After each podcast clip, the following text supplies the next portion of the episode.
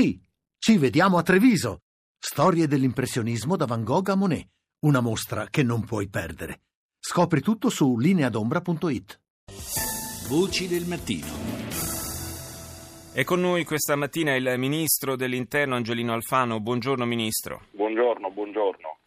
Noi ci eravamo dati appuntamento stamani per parlare di un altro tema di grandissima attualità, che è quello sempre degli arrivi di migranti, con tra l'altro il record di vittime in questa parte del 2016, record assoluto di vittime nel Mediterraneo, ma insomma ed anche di salvataggi, ha ragione a sottolinearlo, ma certamente quello che è accaduto a partire da ieri sera di nuovo nell'Italia centrale ha preso il sopravvento. Allora io approfitto della sua presenza qui in trasmissione per chiedere di aiutarci a fare un po' il punto sugli interventi che sono stati condotti finora e sulla situazione. Ma in questo momento sono in volo alcuni elicotteri per fare la ricognizione, che è sempre ovviamente quella più veritiera ed efficace, cioè con la luce del giorno, con la luce dell'alba, e quindi avremo degli ulteriori riscontri a minuti dell'effetto di ciò che hanno potuto constatare i nostri mezzi aerei. Per quanto riguarda i mezzi impegnati, noi siamo con 980 vigili del fuoco in campo, con un dispositivo di soccorso che prevede 42 squadre di soccorso, 24 sezioni operative, 60 funzionari nostri sono già sul posto, 2 squadre di ricerca e soccorso in macerie con 70 unità, 4 unità cinofile, 20 unità per il movimento terra, poi ci sono andati le nostre unità, 30 unità di quelli che insomma sono specializzati, perché sono gli Speleo Alpino Fluviali, personale di supporto per la pianificazione territoriale e le telecomunicazioni, cioè complessivamente abbiamo impiegato anche 450 mezzi di soccorso, oltre 4 elicotteri per ricognizione, che dalle 7 di questa mattina, quindi da 45 minuti, sono in volo. I danni, come avete già avuto modo di dire, si sono registrati sia nella provincia di Macerata che nella provincia di Perugia, anche nella provincia, per la verità, di Ascoli Piceno, Fermo e Rieti. Numerosi comuni sono stati in qualche modo coinvolti, anche tra quelli che erano stati già gravemente danneggiati il 24 di agosto. Nella provincia di Macerata sono quelli di Camerino, Sant'Angelo in Pontano, Muccia, Pieve Torina e Pieve di Bovigliana. Nella provincia di Perugia i comuni di Norcia, Preci e Cascia. E dalle segnalazioni pervenute e dalle ricognizioni che abbiamo effettuato con le squadre dei vigili del fuoco, ci sono stati crolli a Visso, con un capannone che con la caduta di parti di controsoffitto ha ferito un dipendente di un'azienda. Ad Acquasanta Terme 5 persone sono isolate a causa di inagibilità e della viabilità che non è completa, ma non ci sono particolari problemi. Anche a Camerino ci sono in particolare un edificio in centro e un campanile che sono caduti, sì. E molti edifici hanno subito danni, e poi potrei anche continuare l'elenco dei danni proprio, dei vari comuni. Ministro, proprio a Camerino si è sfiorato forse la tragedia, perché il campanile è caduto distruggendone buona parte su un palazzo. Diciamo che esatto. se non ci fosse stata la prima scossa che aveva indotto molti a fuggire, probabilmente adesso staremo raccontando un'altra storia. Probabilmente sì, anche perché in base alla intensità, alla forza della scossa, il bilancio in termini di assenze di vittime, sperando che tutto questo venga confermato, certo, è miracoloso, perché comunque abbiamo effettuato diversi soccorsi anche a varie persone, proprio a Camerino, di cui lei parlava, e tra questi un disabile al secondo piano di un edificio. Ma lo stesso nostro distaccamento dei vigili del fuoco ha riportato danni diventando inagibile, si stanno comunque organizzando tutti gli attendamenti, ma anche a Sant'Angelo in Pontano c'è stato il crollo di un edificio, abbiamo poi soccorso negli altri comuni persone, anziani, qualche disabile, laddove vi sono verificati crolli, anche in altre località come a Campi, di a Norcia. Ci diceva il crollo di una chiesa e anche di alcuni edifici, senza però, ripeto, fin qui, ringraziando il cielo, fortunatamente, certo, parecchie chiese, abbiamo sentito anche dagli inviati, dai sindaci della zona, parecchie chiese sono crollate o sono lesionate. Il sindaco di Ussita ci diceva, e questa è una nota che mi sembra giusto ribadire, sottolineare, come nel giro di un'ora dalla prima scossa già fossero arrivati i primi soccorsi, si fosse già messa in moto la protezione civile, un intervento molto, molto rapido e capillare.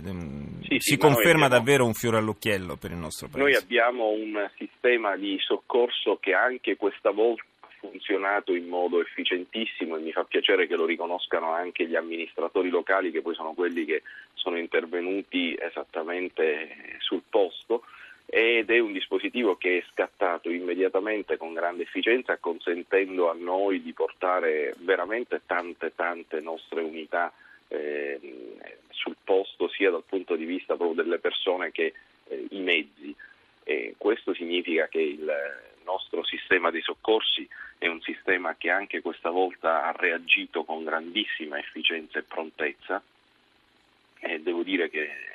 me ne sono fisicamente accorto, nel senso che io ero in ufficio ieri durante la scossa di terremoto, anche lì abbiamo avvertito nettamente la scossa di terremoto, io sono andato immediatamente all'unità di crisi e nel giro di qualche istante, il tempo di arrivare io all'unità di crisi interna al Viminale, lì nella sala dei vigili del fuoco, ma loro erano già al lavoro ed erano già in collegamento con tutti i luoghi del sisma, in teleconferenza, stavano già sentendo i distaccamenti che avevano appena attivato tutti i soccorsi, si erano già anche mobilitati su Roma, perché vi erano state decine di segnalazioni anche a Roma relativamente alla verifica statica degli edifici, quindi è un dispiegamento che si è mosso su un'area territoriale veramente ampia, perché la caratteristica di questo evento è che sono stati coinvolti veramente un numero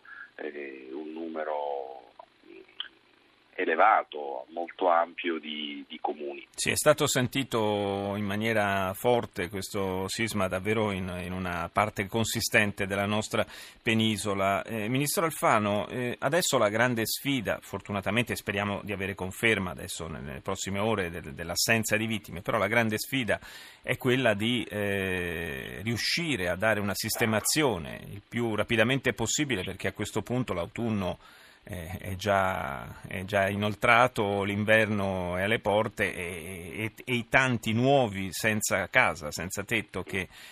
ha prodotto questo nuovo sisma, insomma il tempo per intervenire in maniera efficace è pochissimo prima che le condizioni meteo rendano la situazione proibitiva.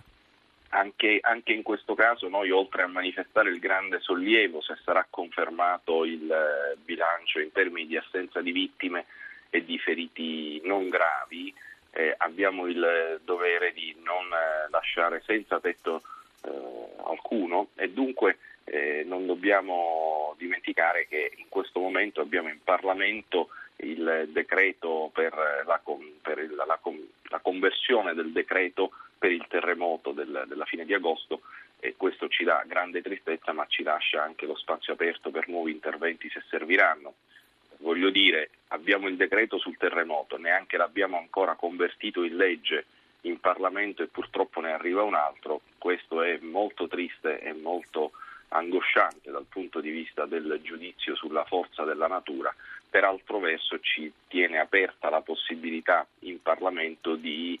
ampliarne il contenuto sotto i punti di vista che si renderanno più necessari nel momento in cui accerteremo i danni e capiremo bene l'entità di tutto quello che si è verificato dal punto di vista proprio anche della quantificazione dei danni. Una cosa che ci ha colpito in queste ore, così come ad agosto dopo il terremoto del 24, è stata anche la capacità di reazione delle amministrazioni locali, anche dei sindaci dei piccoli centri. Si parla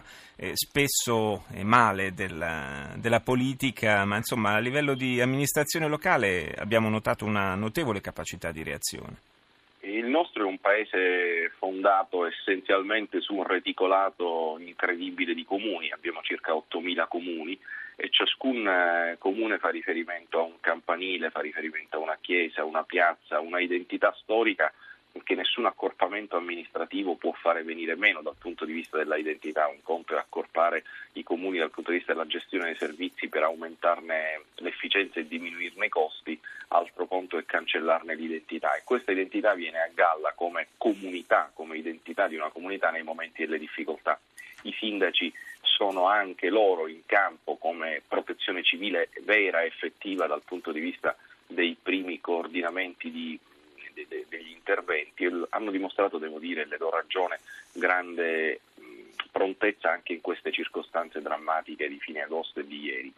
Aggiungo che il sistema costituzionale italiano, che ha devoluto tanto in alto verso l'Europa una serie di competenze e altrettanto in basso verso le regioni altrettante competenze, poi si è trovato a dover constatare che con l'Europa ci sono problemi, le regioni spesso sono state protagoniste di un neocentralismo regionale che le ha rese a volte come l'inceppo burocratico tante volte, oppure coloro i quali hanno accentrato parte dei vizi che una volta erano dello Stato, e invece i comuni vengono ancora percepiti, lo dico non per una intuizione astratta ma perché lo testimoniano vari sondaggi, vengono percepiti come l'ente al quale il cittadino fa riferimento con maggiore fiducia. E come forse è anche giusto e normale che sia. Io ringrazio moltissimo il Ministro dell'Interno, Angelino Alfano, grazie di essere stato con noi, buona giornata e buon lavoro. Grazie.